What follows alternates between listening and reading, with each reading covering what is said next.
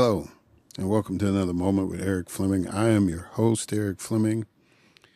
And actually, this is a special moment with Erik Fleming. This is a special episode dedicated to climate change and climate justice, right?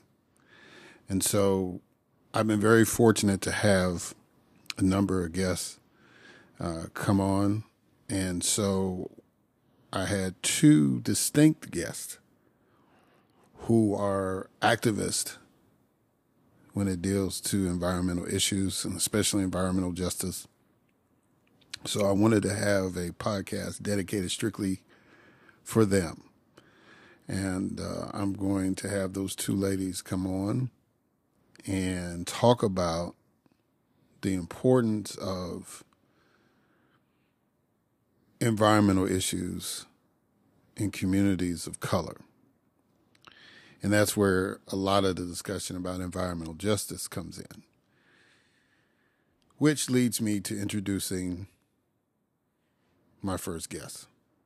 And her name is Jacqui Patterson.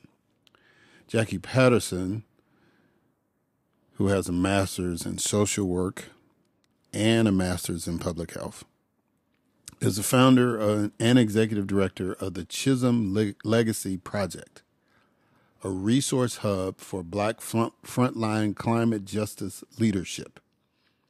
She has worked on gender justice, racial justice, economic justice, and environmental justice with organizations including Center on Budget and Policy Priorities, IMA World Health, United for a Fair Economy, Action Aid, Health Gap, and the organization she co founded, Women of Color United. Before founding the Chisholm Legacy Project, Patterson served for 11 years as the Senior Director of Environmental and Climate Justice at the NAACP. She serves on the boards of directors for the Institute of the Black World, the American Society of Adaptation Professionals, National Black Workers Center Project, Bill Anderson Fund, and the advisory boards for the Center for Earth Ethics and the Hive Fund.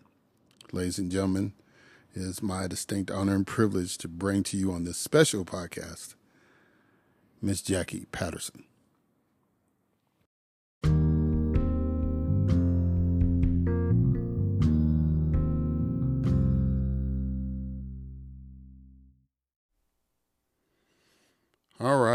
Sister Jacqui Patterson, how you doing? I'm doing pretty well. Thank you for asking. Well, it's good to have you on. Um, and so, one of the things that I try to do, if I can, is find a quote that's either related to the work that the guest is doing uh, or something that they've actually said, right? And I was able to find a quote that I think I can get a good response from you from. Okay. All right. It says if they don't give you a seat at the table, bring a folding chair. What is what does that quote mean to you? Mm. Yeah, so that quote to me is about access and inclusion and agency. And so for me, it really is at the center of the work that I do and the passion that drives me.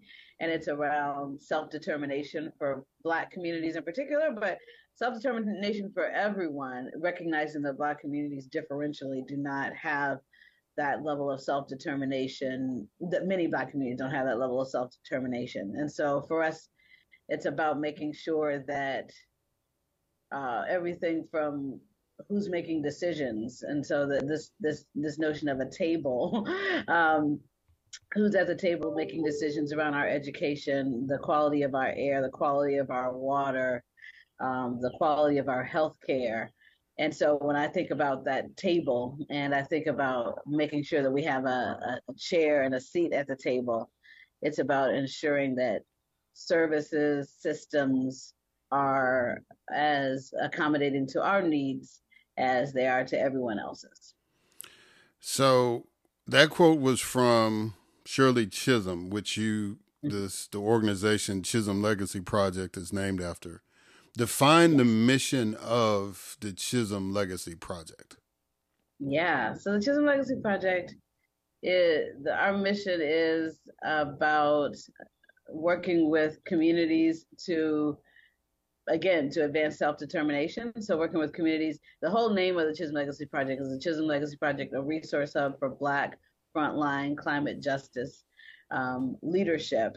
And um, and so for us that means that again it, it is about having the seat at the table. So it means that making sure that people know what services, what uh, resources are out there to advance their self determination, whether, and then also knowing how to ensure that the resources are there if they aren't there. So, for example, if a community like a community we work in called Sand Branch, Texas, hasn't had running water since the 80s, and so we work with them to um, to know what their rights are as it relates to, to running water, and to ensure that they have the the knowledge of how to actually um, get their rights um, um, observed by the people in power, and so so that that's uh, our first objective around community building, and everything else we do is around supporting community building. So the second thing in, in our mission is to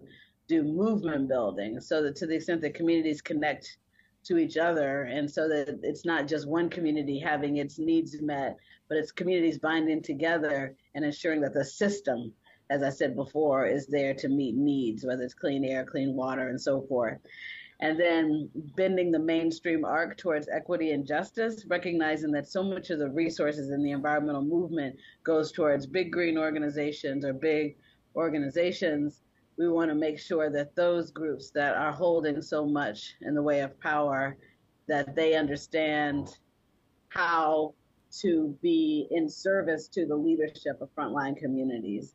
And then our fourth focus is around Black femme, Black women, female identified people well-being, knowing that we hold so much of leadership in the in the struggle for environmental justice, yet also often Black women are held so little in in the struggle. And so we want to make sure that the well-being of Black women is being centered as we do this work. So that is our mission in a nutshell. And our overall mission is to have a world where we're shifting from an extractive economy to a living economy that really cares for the well-being of all of its all of its um, members, recognizing that we need to shift away from a, a scarcity mentality to an abundance mentality because the world was made the, the, the, the earth was designed regeneratively, so all of our needs can be met. But the problem is the concentration of resources, wealth, and power right now. So our overall mission is to shift that power so that we all have a seat at the table.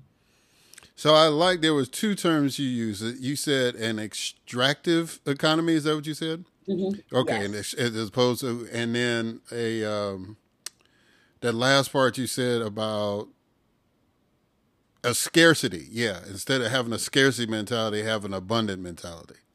I yes. like that. That's that's pretty new. I, I appreciate that. Sure. So, um, explain the work of environmental justice and how you got involved in that work. And before you answer that, let me. So, the first time I ever heard the term environmental justice was it was a flyer, a campaign that the NAACP was doing, and it was about communities that were set up next to transmission towers. Uh, and I was like, wow, the NAACP does that too. I was like, when, when, so we're in the environmental business, okay. Uh, but that was a big issue in, I think, Texas and Mississippi. I think those were two of the main states y'all were focusing on at that time and I'm sure it's all over because it's dealing with developments and and I'm living here in Georgia now, and I I know they done built some properties around so they build it wherever there's some space, they building something. Yes. Um, but but go into detail about the work of environmental justice and, and more specifically how you got involved in that fight. Yeah, sure. Um, Well, for the past 11 years up until 2021, I, I was the founding director of the Environmental and Climate Justice Program at the NAACP. And so the work there was my first foray into deeply doing environmental justice work as my full time focus. But the first time I encountered environmental injustice knowingly was when I was in Peace Corps in Jamaica and I worked with a company that, I mean, a, a, community that had their water contaminated by Shell Oil, which was a which was um, situated adjacent to that community, and they and the community was trying to to fight for their rights, fight for some, um, fight for kind of accommodation that Shell Oil would uh, compensate them for having poisoned their water because um, they they were all sickened by this this effluent that got into the water supply. And so that was my first real experience and observation of the kind of David and Goliath situation in these um, in these circumstances where the companies hold so much power, and in that case, the communities held so little in the way of power. And so they were only able to get like they Shell quote unquote donated some ventilated improved pit latrines to the community, and they provided some funding for a three R's program: recovery, reuse, recycle, in their their elementary school, and that's all the compensation that the community got for being, for drinking po- water that was poisoned by Shell oil hmm. for some time. So that was really that was really uh, a, an education for me and a grounding. And so from there, I had at that point I had only gone to I had I had graduated from undergrad and went into into um, into Peace Corps, and then after that I came out and decided to go into public health and really with a focus on community organizing as well, because I did a double degree in public health and social work, um, with a concentration in the social work degree on community organizing and a concentration in the public health degree on on uh, community health to really uh, um because I started to recognize just ex- the extent to which communities need to, needed to be able to build power um, in these circumstances with that being a real real lesson. And so from there being in Peace Corps I I, I mean sorry being with the the um, NAACP fast forward I just experienced so many ways that as you say the example of the transmission the fact that African American um, families are the African American family making fifty thousand dollars a year is more likely to live next to a toxic facility than a white American family making fifteen thousand dollars a year, according to the research of Dr. Bob Bullard. The work that we did on coal-fired power plants, looking at 500 coal-fired power plants across the country, the plants that emit mercury, arsenic, lead, sulfur dioxide, nitrogen oxide, that African American family um, is that that African Americans, 78% of African Americans live within 30 miles of a coal-fired power plant, and we see how that plays out, and the fact that African American children are three to five times more likely to enter a hospital from an asthma attack and two to three times more likely to die of an asthma attack, and how we're more likely to have lung disease but less likely to smoke as African American adults. And just statistic after statistic, um, we see so many of us are living in, the, in these cancer clusters that are situated around oil and gas refineries or other types of operations. And so these are the kind of circumstances that that we've seen that really define environmental injustice in terms of our disproportionate exposure to these harmful industries. So, and you you labeled out a number of examples in your work. What has been the most blatant example of environmental racism that you that you had to encounter? So one springs to mind, and unfortunately, there's there's they're just so many and so egregious. Places like Crossett, Crossett, Arkansas, Reserve, Louisiana, these cancer clusters, these places where communities are just in what they call these. Um, in Chicago, this place they call it Toxic Donut. There's just so many of those. One that stands out um, where is a uh, is in Dickson, Tennessee, which is in Jackson County, Tennessee. The sister named um, Sheila Holt Orsted she was a bodybuilder, health fanatic person, and she had uh, she she found out that her father had this rare form of cancer. So she came home to be with him until he passed. And in her time at home, she she started to observe that so many of her family members had these rare forms of cancer that the kids were born with with um with uh, these health outcomes compromised health outcomes at, at birth um, and then she herself was diagnosed with with breast cancer and so she started to look into like what's going on here because it was a high incidence um, of these, you know, this cluster of, of challenges for the community. And so then she found out that the water supply had been contaminated by the erosion of the landfill liner um, of this landfill that was adjacent to their property, and um, and the stuff from the land landfill, including trichloroethylene, which is a known carcinogen got into the water supply.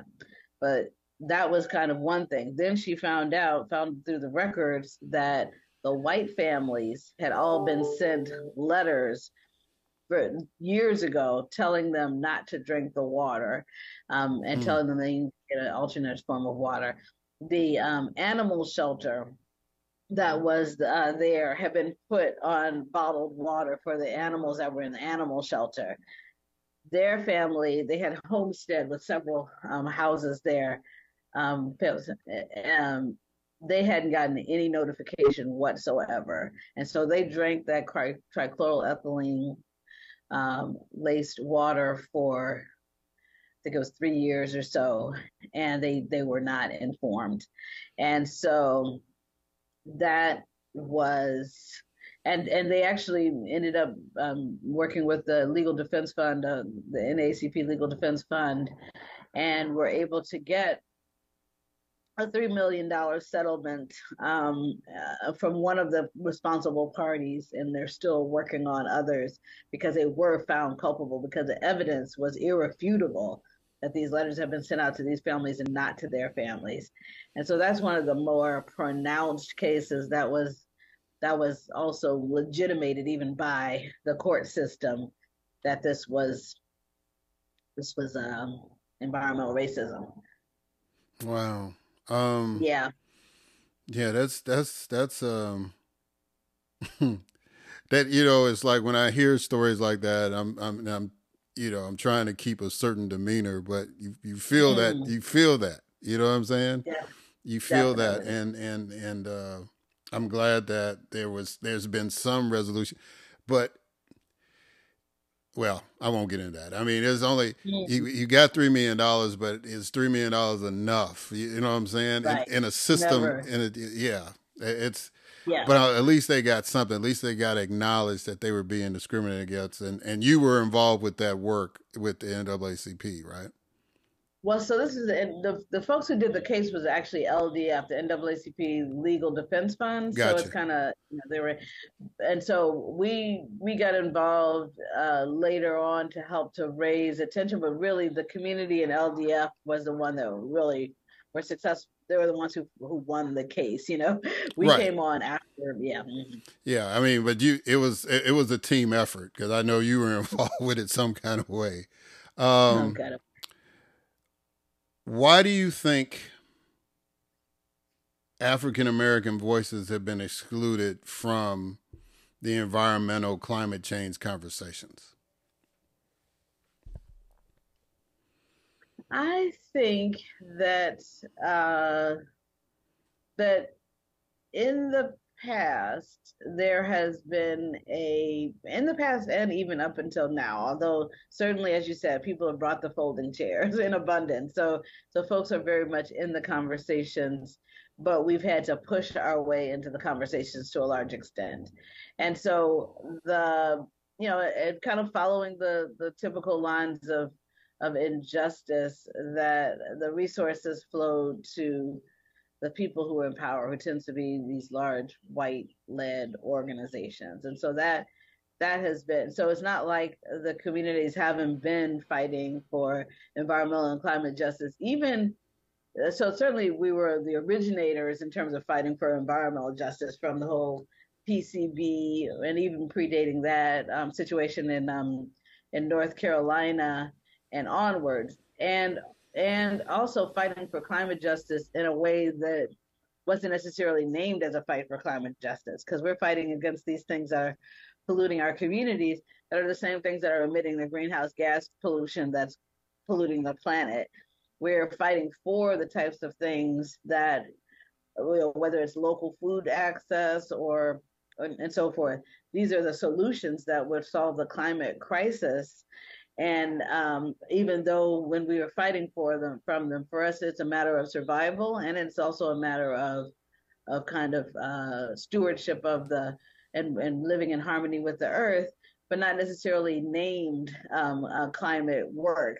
And so we've been kind of on the ground fighting for these things. Our traditions sustained the well-being of the planet and our harmony with the planet long before there was this kind of um, labeled climate action by those in power and those who are seeking funding for it. So I would say in terms of exclusion exclusion from the table, it's just a typical, you know, from the, the main table, the money table, it's just that typical kind of um, white supremacy um, that is, excluded. That's just the same as everything else in, in that way, if that makes sense. Yeah. So it's like because you alluded to it a little bit. Um, earlier when you were describing the mission work that you've got grass tops and then you've got grassroots, right? Mm-hmm. And uh, you know, it's like the the grass tops get all the money and the recognition and all that, but it's the grassroots is actually doing the work and yeah, yeah, yeah. So okay, so um, you used the term. I, I watched an interview that you did, and you used the term carbon emissions shell game.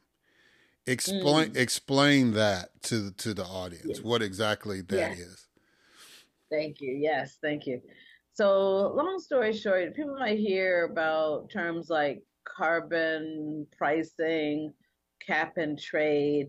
These are all kind of market based mechanisms to try to reduce the emission of carbon dioxide.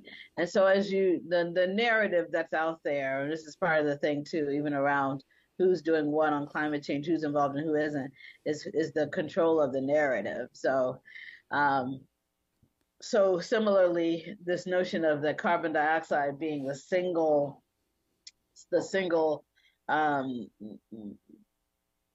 thing that's responsible for climate change is also a bit of a false narrative. And so the myopic focus on uh, carbon uh, reductions, carbon dioxide reductions is kind of one thing. But and so with that, there is this notion of like, oh, we can we can do put a price on carbon. We can, and, and therefore, if it's it, if it costs more to pollute, then people will, then these industries will pollute less and it'll reduce the amount of carbon that's in the atmosphere, and we will be able to avert the catastrophic climate change.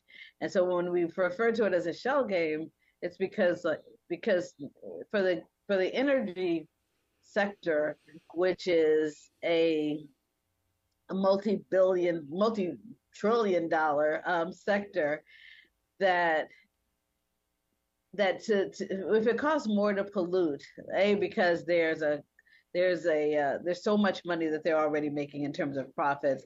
B because they control so much of the regulatory system and the legislative system that they will find a way. You know, so so it'll cost more to pollute. So it means that they're they'll just they'll just uh, put that money back to the consumers or put that money into pricing because you know whenever the market fluctuates you know it's just like the, the prices go up so we just pay more. But mm. they're not they're not making less. Um they just make you know they just and then that's where the the shell game comes in. So some so it might pay you might pay more to pollute and it might mean that instead of um, running certain plants where it's more expensive to run those plants they'll they'll increase production at other plants and so that are cheaper to run. And so the the the, the plants that are cheaper to run tend to be the ones that are in our communities.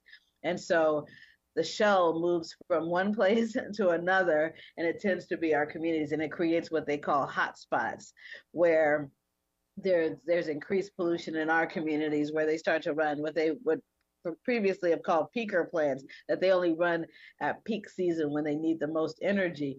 They'll run those plants all year round, all, all you know, 24 hours a day. So you have more pollution coming into those communities, but it's not less community, less pollution in general. It's more pollution in certain communities and then less pollution in others. So that's what that's what's meant by the shell game notion. Hopefully that makes sense. Yeah, that that makes sense. That's that's kind of the essence I wanted you to convey that it's like even though these companies are being fined or taxed or you know charged at whatever term you want to use for their admissions there's a way they get around it whereas like the the big factory is not generating so much but the little factories that just happen to be in our neighborhoods are are, are right. pumping all this stuff out so yeah, yeah. It, so we're catching it more than anybody else, and that's yeah, that yeah. So that's that's the essence I was trying to get to with that. I appreciate that, and then, um, I think you kind of discussed it a little bit, and maybe I'll I'll come back to it at the end.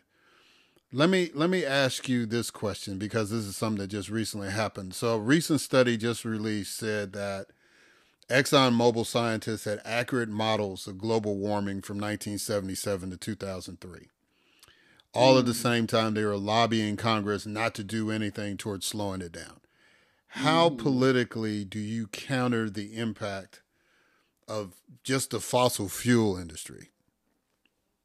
Yes, good question.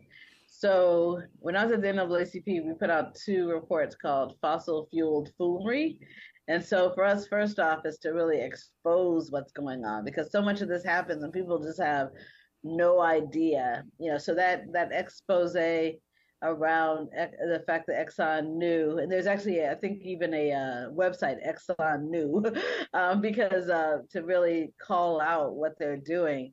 And similarly, so so not only in terms of kind of this this this science hiding science and continuing to do planet destroying activities again for profit. We also through fossil fuel foolery and kind of the media campaign around it, which in, it ended up including a front page New York Times story. We are calling out the fact that fossil fuel companies do hold so much, like with groups like ALEC, the Amer- American Legislative Exchange Council, they pay into these trade associations that will not only lobby against clean air, clean water um, regulations, lobby against clean energy and um, energy efficiency, but but these fossil fuel companies also pay. You know, they're paying into the ALEC, which also pushes back, pushes forward on voter suppression, pushes back on voter um, on voter voting rights laws. We'll push forward on school privatization, privatization, water privatization. So we're really trying to help people to see, to expose the many ways that fossil fuel companies are harming our society for for profit. So for us, it's really exposing it in that way, and also pushing for pushing for campaign finance reform so that they do not hold such a, such sway over our, our legislatures, over our regulatory systems, over our courts, um, and so that they actually um, so that their power is is is diminished in that way. So so for us, it's both kind of trying to push on the legislative side, pushing on the regulatory side, and also helping to expose and raise raise visibility so people actually know what's going on. Um, I was encouraged to see in the in, in the last election, last presidential election, that when one of the surveys that they did found that people recognized how much of a sway that there was a growing number of people recognizing how much sway money has over politics and recognizing the fossil fuel industry has so much sway. And so that's progress. And we now need people to kind of vote with that understanding as well. Yeah. So the question I skipped over, and the reason why is because you you pretty much have answered it in different ways. And the question was, what does grassroots action look like in the environmental justice fight? And it's like you talked about the lawsuit uh, uh, with that uh, that sister and her family. Uh, you've talked about the campaign, information campaign that you've been doing, not just on on uh, the fossil fuel folly is I think is what you called it. Um, mm, fossil fueled foolery. Foolery, foolery. Yeah, yeah, even better. Uh, so you you've kind of explained that answer. So this would be my part of the uh, program where I get you to promote your organization, how people can get involved with what you do, get in touch with you, all that kind of stuff. Absolutely. Well, thank you. Yes. So the Chisholm Legacy Project, uh, the website is just that, the chisholmlegacyproject.org.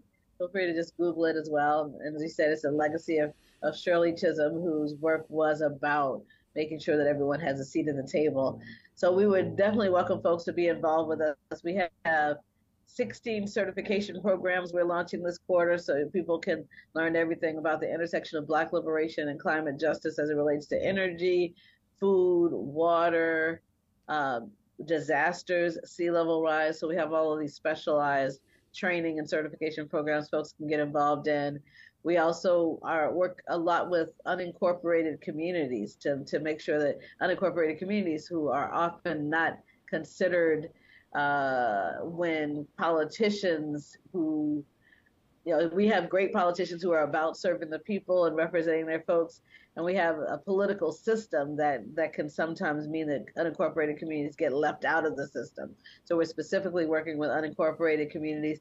So if anyone is listening is out there in an unincorporated community or knows of an unincorporated community that can use our assistance and making sure that they have a seat at the table, we're here for that. We're also working with municipalities to help them to develop community driven climate action plans. So if anyone is out there related to a uh, a municipality that could use some help with making sure the communities are at the center of their planning process, we're here to help. And a slew of other things you can certainly read about on our website. But we have a lot that we're doing, and we're we're, we're here for you, um, you the people. So, thank you. Yeah, that's that's cool. Um, so the certification process. So, kind of kind of explain that real quickly. What does that okay. do? Yeah, so the certification programs are are really programs where so taking energy justice for example. Um, we have it's a three-tiered program. Uh, first tier is 15 hours of training the utility business model 101, how to start uh, community microgrid, how to uh, testify at the Public Utilities Commission about rate cases for the rates that we pay for our, for our um, energy and what kind of energy is available to us, et cetera, et cetera. So that's 15 hours of training is the first tier.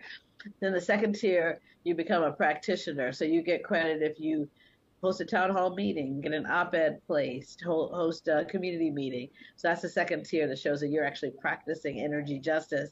And the third tier, when you become a guru, is when you have established a community microgrid, when you have established a local ordinance on clean energy, et cetera. So we have the, so that's for each and every one of these topics, food justice, um, air, air quality, et cetera, et cetera.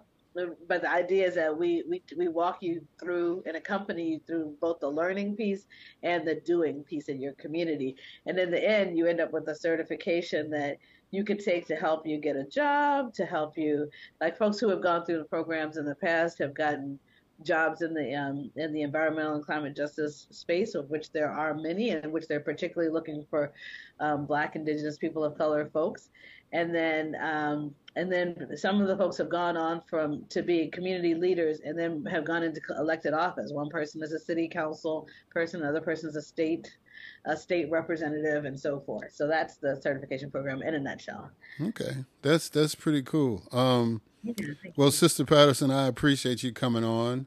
Uh, sure. It was very, very enlightening for me, and uh, I hope that it's enlightening to the listeners, and I hope that um, people get more engaged in, in this fight because it's it's it's just something that needs to happen. So I thank you for coming on. No, thank you. I appreciate you. Uh, yes. All right. And, and we'll catch y'all on the other side.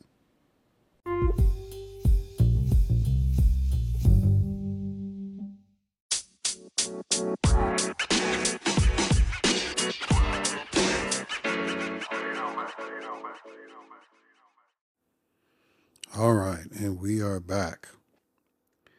So I hope that you caught some significant things that are going on in the work that Sister Patterson is doing.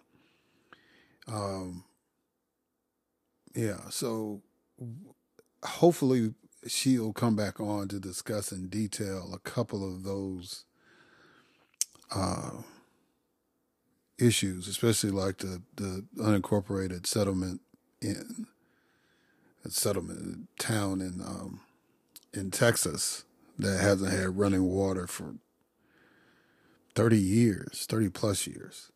You know, we've been talking about Jackson, Mississippi and Flint, you know, but according to Sister Patterson, there's a lot of communities that are dealing with water issues, especially not even having access to it.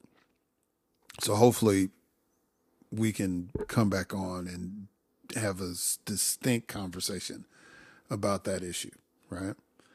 Um, but then terms that she brought up, right? Uh, that we'll try to incorporate not only in the next interview but throughout. Uh, I really like the fact that they're stressing that to get out of a scarcity mentality and start being in an abundant mentality. Right? Instead of an extractive economy, create a living economy. I really like that. Um, yeah, so I'm I'm a I'm a practice that to keep that in the lexicon because that's affirming, right? If you're if you're seeking to create a society that we live abundantly, which according to those of us who practice Christianity is the goal, right? You know, that we are supposed to live life and live it more abundantly, then this is a way to incorporate that into our politics as opposed to trying to tell people what they can or cannot do, right? Anyway, whole nother conversation, whole nother show. Let me go ahead and get to my next guest that's dealing with um, uh, these environmental justice issues. And her name is Amelia Marchand. Amelia's lineage includes, and forgive me, folks, as I try to go through this, I didn't get a tutorial in, in pronunciation, but I'm going to do the best I can. And y'all listen in, y'all correct me. Let me know how bad it was. But her lineage includes Okanogan, Lakes, Moses, Columbia, Paulus, Chief Band of Wawama, Nimi Ipu, French, Irish, German, and Dutch. She is a wife, daughter, and granddaughter of U.S. Army veterans and a descendant of U.S. prisoners of war the U.S. American Indian Re- Residential School System and the U.S. Relocation Program for American Indians. Her personal experience and family history have increased her passion for indigenous rights, environmental justice, and implementing socially equitable solutions for climate change adaptation and mitigation that not only honor values of community and reciprocity, but also heal wounds from intergenerational trauma and institutional colonialism. A citizen of the Confederated Tribes of the Colville Reservation, Amelia is the executive director of the Center for World Indigenous Studies, an education, research, and public policy nonprofit established in 1979. She also volunteers as a board member with Conservation Northwest, the Nez Perce Wallowa Homeland, and serves on the Women in Conservation Leadership Advisory Council for the National Wildlife Federation. Amelia earned her BA in anthropology from Eastern Washington University, her MA in environmental law and policy from Vermont Law School, and has 24 years working in the cultural and natural resources field. She is a Public Voices Fellow of the Op Ed Project at the Yale Program on Climate Change Communication and an alumnus of Presidential Classroom and the Ronald E. McNair Scholarship Program. Uh, she is also the founder of the Light Foundation, which uh, we'll get into in the discussion. So, ladies and gentlemen, it is my honor and distinct privilege to have as a guest on this special episode Miss Amelia Marchand.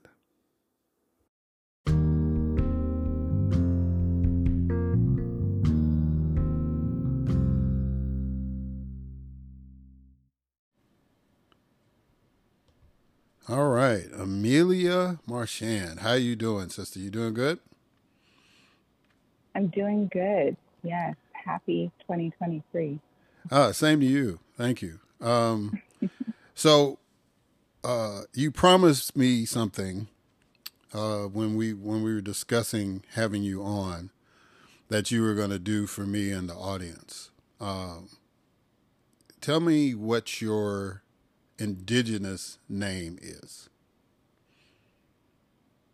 Yes. So generally, when um, when I'm giving a presentation or introducing myself, um, I will start, and as a, will a lot of Indigenous people, with saying their their Indigenous name, their tribal name, and their family affiliations or their clan affiliations or what tribe they're from.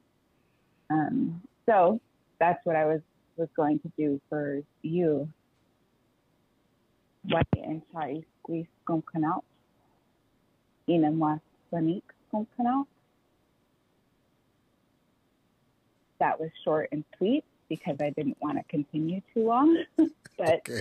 um, the first set, the first set is in the language of my grandmother and her people. It's in Which is an interior Salish language.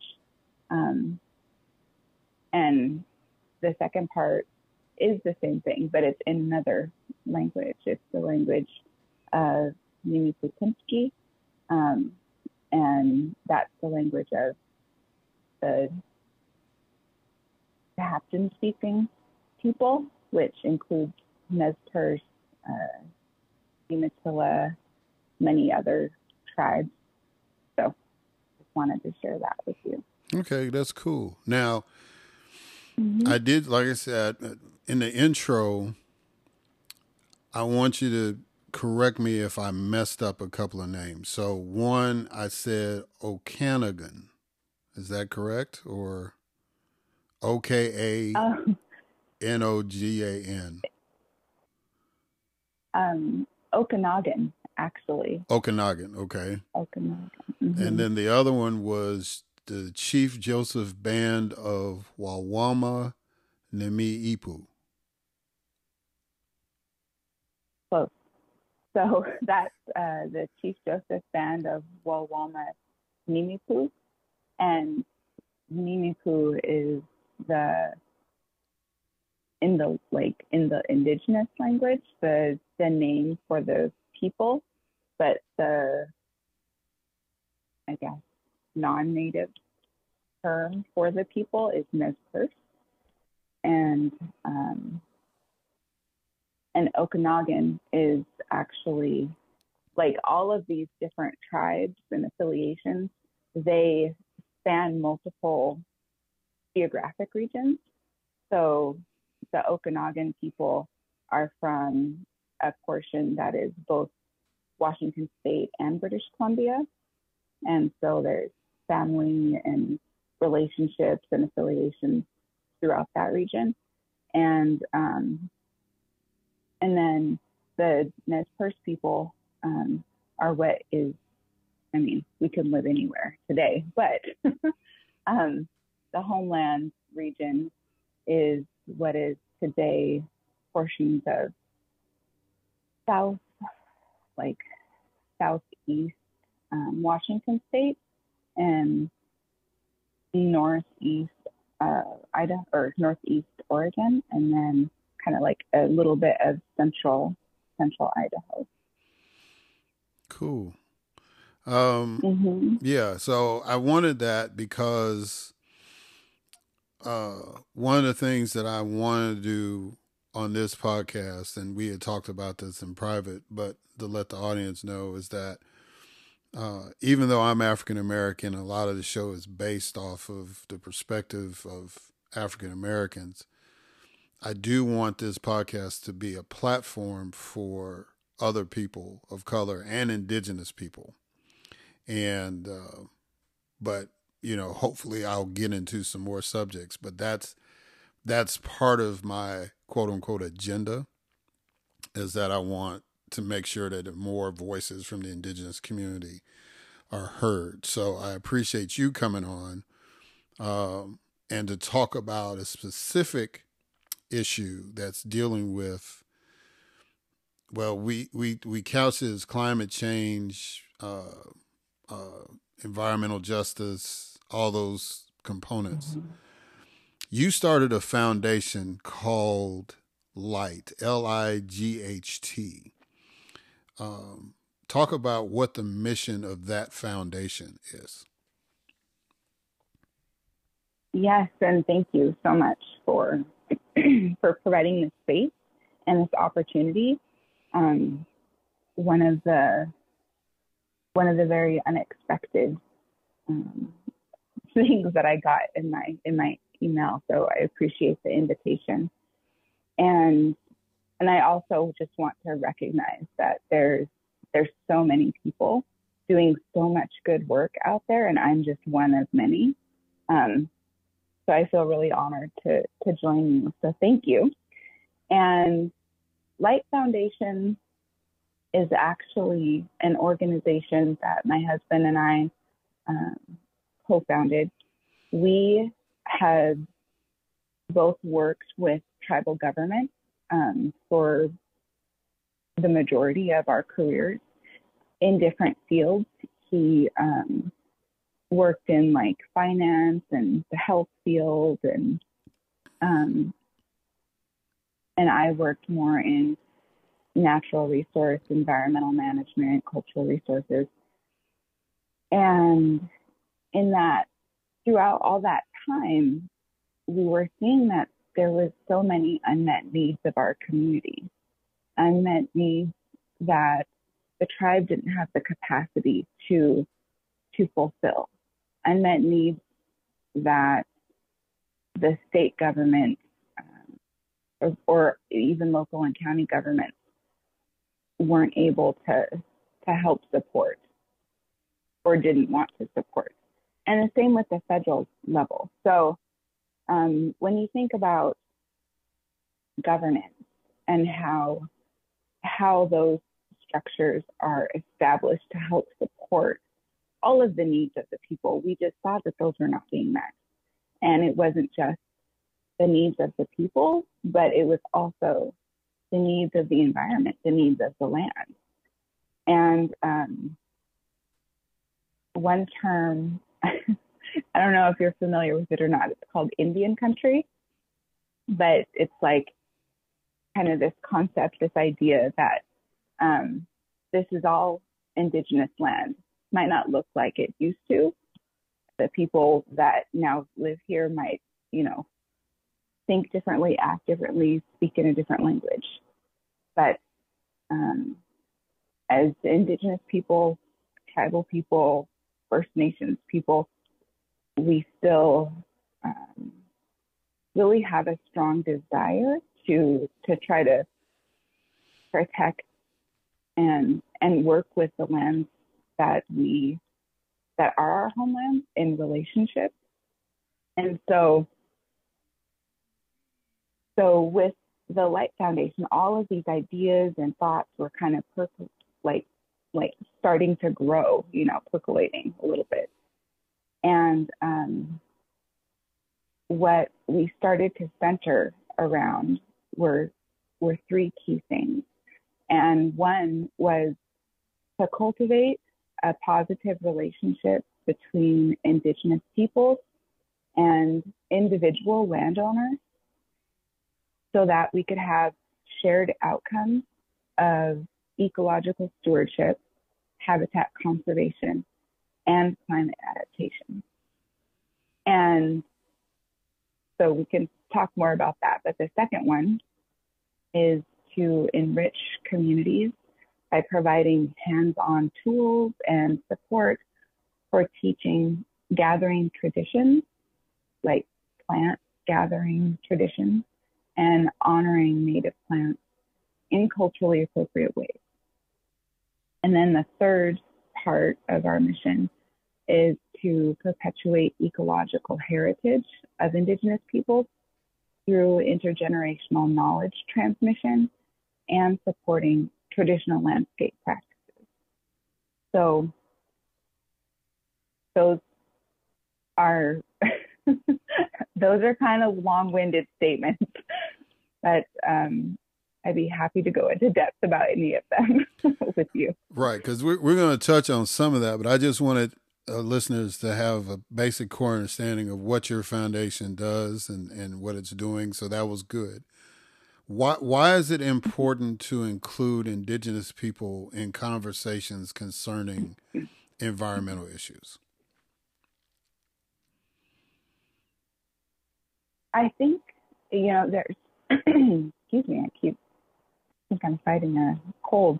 Um, I believe there's been a lot of, uh, research that has come out within the past even within the past year, but um, growing more and more, which states that in, indigenous peoples around the world, not just here in the United States, but the lands that they still have control over, those lands that they still have um, management of, if you will, those lands contain the most amount of biodiversity still. And the average person might think, what does biodiversity have to do with anything? You know? And and the connection that I want to share about that is if you think about the food that you ate last week, what would happen if there wasn't any tomatoes? Out of all the things you ate last week, how many of those included tomatoes in some way, shape, or form, or um, a grain like wheat, or eggs? So if you think about what the basis of our food system is, it's kind of a diverse array of plants and animals. But and this is what we saw during at, during the beginning of the COVID pandemic, was the the current industrialized food system is very very fragile because of supply, because of demand. I've never seen a, a truckload of, of milk be spilled intentionally because they couldn't get it to the people that needed it, you know? So, so part of the reason um, why this is important is because the food that we need to nourish our, our bodies to keep us healthy comes from the land in some way, shape, or form.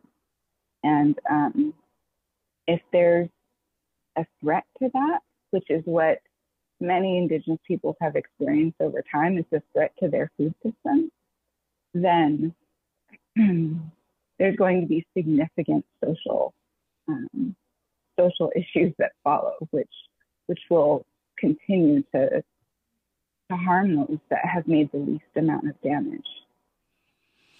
So, okay, that that does lead to the next question. So, okay. do you think do you think technical solutions toward environmental problems have inadvertently excluded indigenous people from the conversation and or creates new problems for that community? I, it certainly can. I don't believe it always has to, but it certainly can. Um, you know, trying to to increase Indigenous people's involvement in um, in decision making for whatever it might be. There's there's in the United States there's federal laws which require um, that the government, the federal government, has to work with tribes in a in a cooperative way, and that's under tribal consultation. Um, it hasn't always been that way, and there's always room for improvement. And when it comes to technological advancements, one of the the significant things that has been occurring over time and um, will continue is this the use of different of various types of intellectual property to um, to advance technological means and indigenous knowledge is intellectual property because it is it is based on thousands of years of research and observation and adaptation knowledge. So incorporating indigenous knowledge um, as intellectual property with with the data sovereignty of you know and con- consent of tribal people and indigenous people into technological advancements and research um, and policy development is is something that people are becoming more aware of. And actually just at the end of um, well in december the white house released a guidance document on indigenous knowledge and um, I can email you the link for that later but there's there's so much that I think people can still learn from each other. We just have to find the most respectful ways to do it, to collaborate um, and try to move forward because the challenge of climate change that we're facing is unlike anything else that that humanity has experienced. And so that again, you're doing good. It's flowing into the next question. What is the importance of understanding agricultural practices, especially traditional practices, in the conservation of land in America? Mm.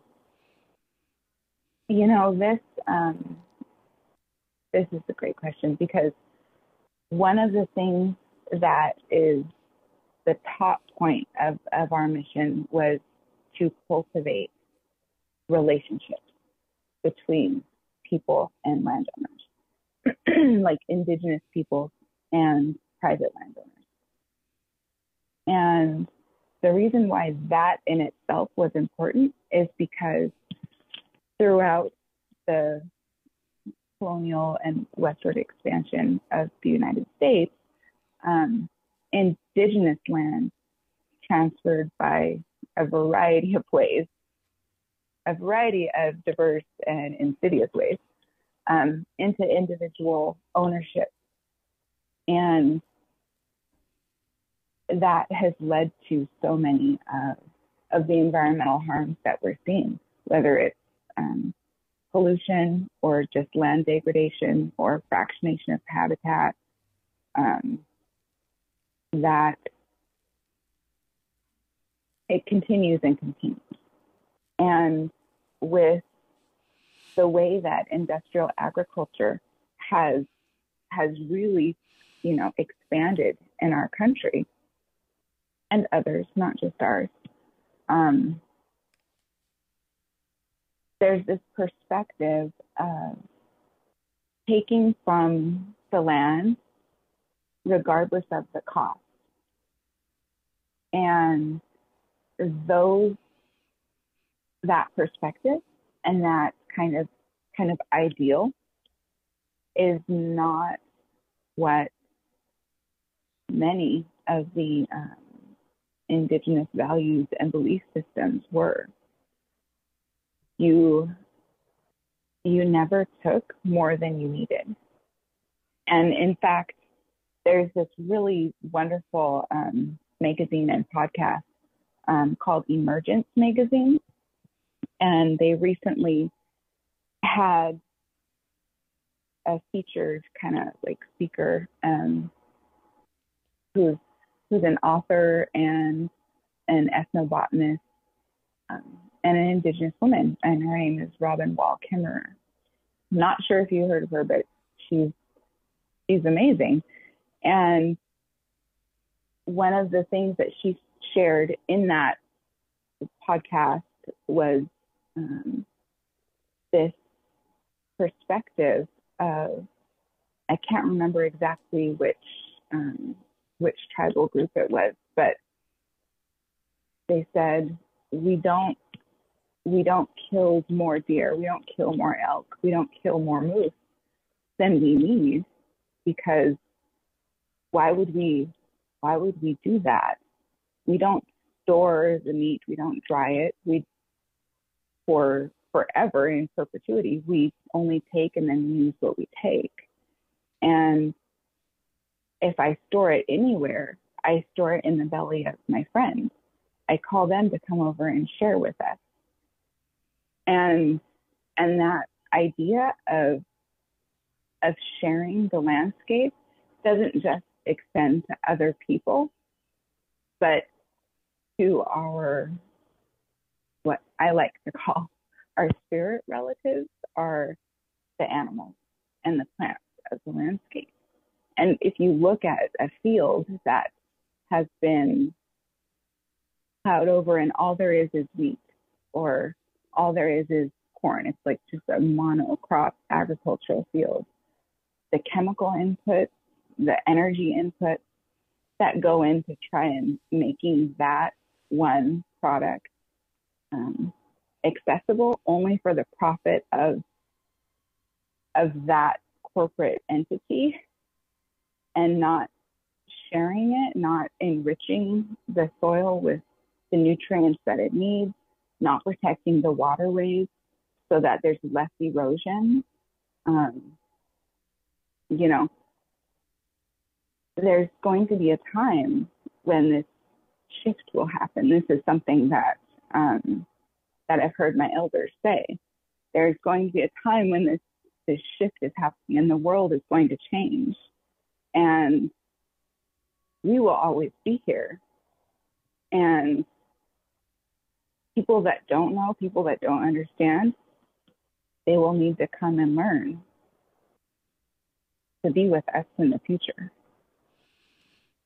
So learning that different that different perspective of how to how to live on the land, how to increase biodiversity, support pollinators, will help support not just the health of the environment and the health of those all those creatures that are there, but it will help us be healthier as well in spirit and in body and mind. So, and this was similar to a question that I asked a um, another guest, but I'm phrasing it a different way.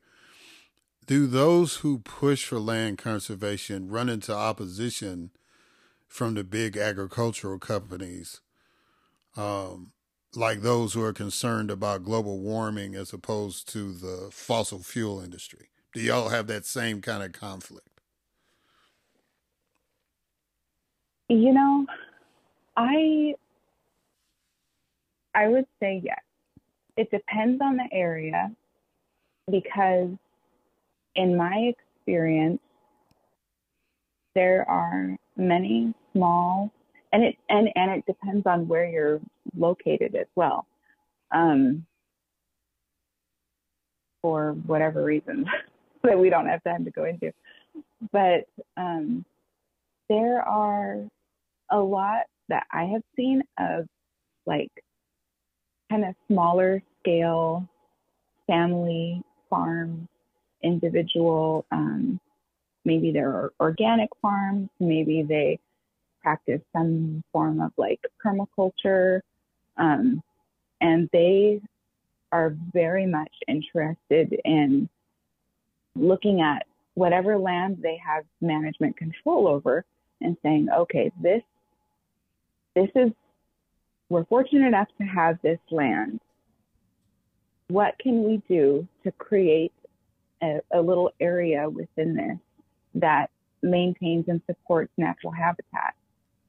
And we can still do our, you know, do our farming work, do our income work. And then um, it's at the larger level, I believe, where people have become a part of the of that kind of corporate industry um, where they're less inclined to to make those those changes. Um, and and it's not just like I talked about wheat and I talked about corn, but I also think of like vineyards. We have in our region, there's a lot um, of vineyards that are being um, like in like want to be created from taking out of the natural landscape and converting it into vineyard. And um, I actually have heard stories of this region where people, like there was wildlife organization, like conservation organizations, and they had mapped this natural landscape. And there's certain types of plants in certain areas, and the soil is different in certain areas. And so they were mapping it to identify what types of like birds were using it as nesting habitat and because all these areas were shrinking due, due to development and vineyard expansion. Well, it turns out that one of the other large, um, I don't know, venture organizations, I don't even know what they're called, they t- got their hands on a version of that map. And in looking at it, they were able to to use it and identify where the places would be best to put vineyards. And and so that you know, and I'm not trying to say I don't like to have corn on the cob or I don't like to have bread and I don't like to have um, you know, a glass of wine. That's that's not the issue. The issue is how we're producing these things. And there's um, so one of the, I guess, initiatives that Light Foundation has, which we're starting to try to brainstorm and build out, is we want to also identify um, not just individual landowners, but those kind of larger producers that want to have wildlife habitats or that are doing salmon safe practices because where where I am is um, still part of like the salmon nation. We're very much trying to to revive our salmon populations, and um, we want to do it not just for for the land, for the animals and creatures, but for ourselves too, because so many of those native plant species that should be there providing the habitat are part of our food and part of our medicine and part of our sacred um, our sacred fibers you know? So it's it's an ongoing development trying to find solutions to these very very complex and and historic problems. Right, and that I think that was kind of the spirit of um, HR 1054 that it was there was supposed mm-hmm. to be mm-hmm. some kind of balance to try to get more indigenous uh, plants uh, certified. I think is that is that what that was, uh, and then and then working with state legislatures to do similar type legislation. Yeah, HR 1054 was the, it was titled Botanical Science and Native Plant Material Research and Restoration and Promotion Act. And that um, would have required all federal agencies to support native plant material research, restoration, and promotion but it would also require all federal agencies. And this is kind of the interesting thing to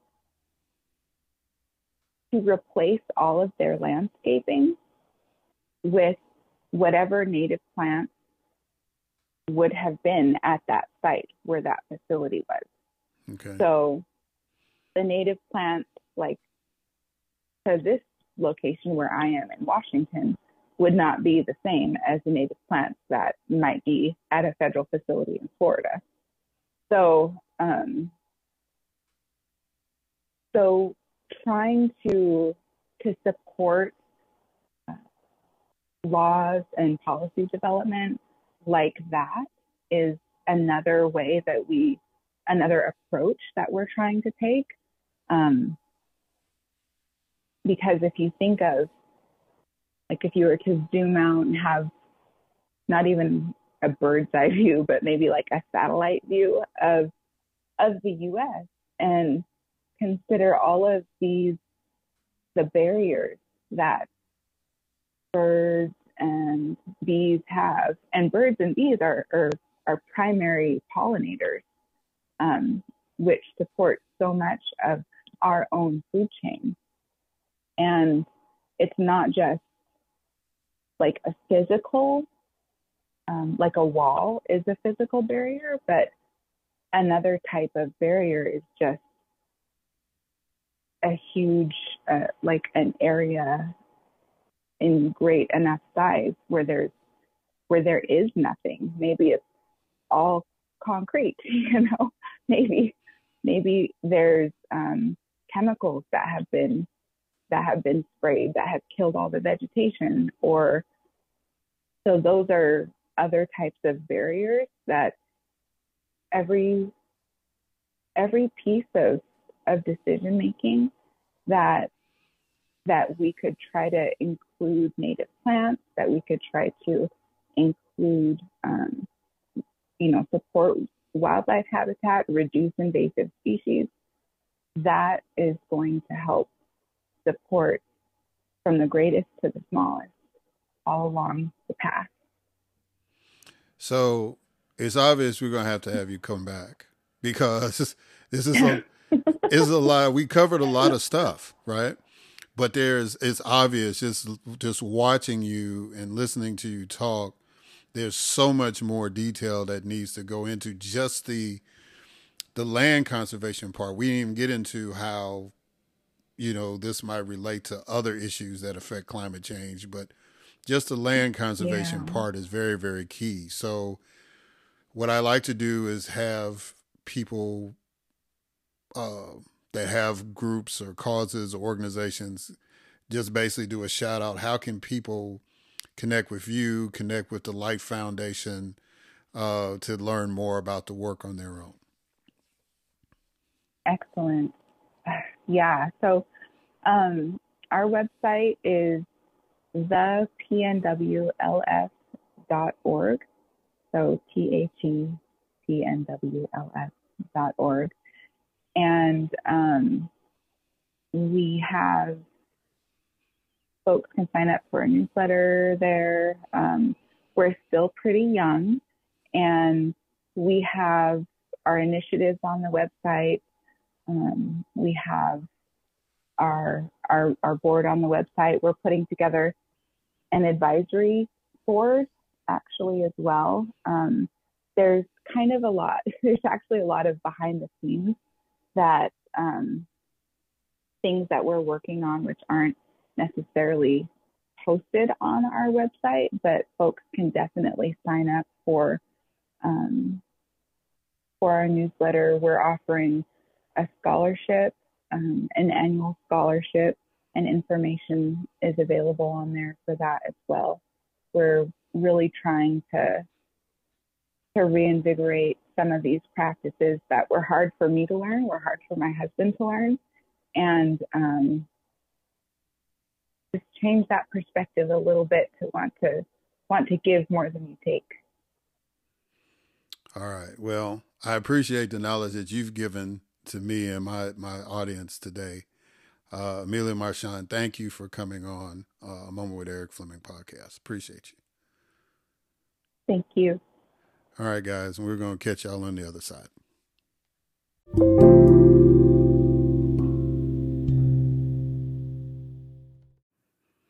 All right, and we are back. So, as you can tell from my two guests, that there's a lot to talk about uh, when it comes to climate issues, climate justice, environmental justice, climate change, global warming, whatever uh, title or, or, or interest you have on this issue. The, the planet, again, as I stated in the intro, is, is our home. And, and we have to do a better job of taking care of it. Um, and so hopefully we can get more people that are doing that kind of work to come on the podcast to talk about it. And I hope that Ms. Marchand and, and Ms. Patterson will come back onto the podcast to talk about more of the work that they're doing. Uh, a half hour with them is not really long enough. Each one of them, they, they are doing so much. And again, I was honored that they took some time uh, to come on and explain what's going on with their with their work. Uh, so I hope you enjoy this special podcast that we dealt with climate change and justice, and that you also listen in to the regular podcast where I have a couple of awesome guests that are going to come on and talk about other issues. So, with that, until next time.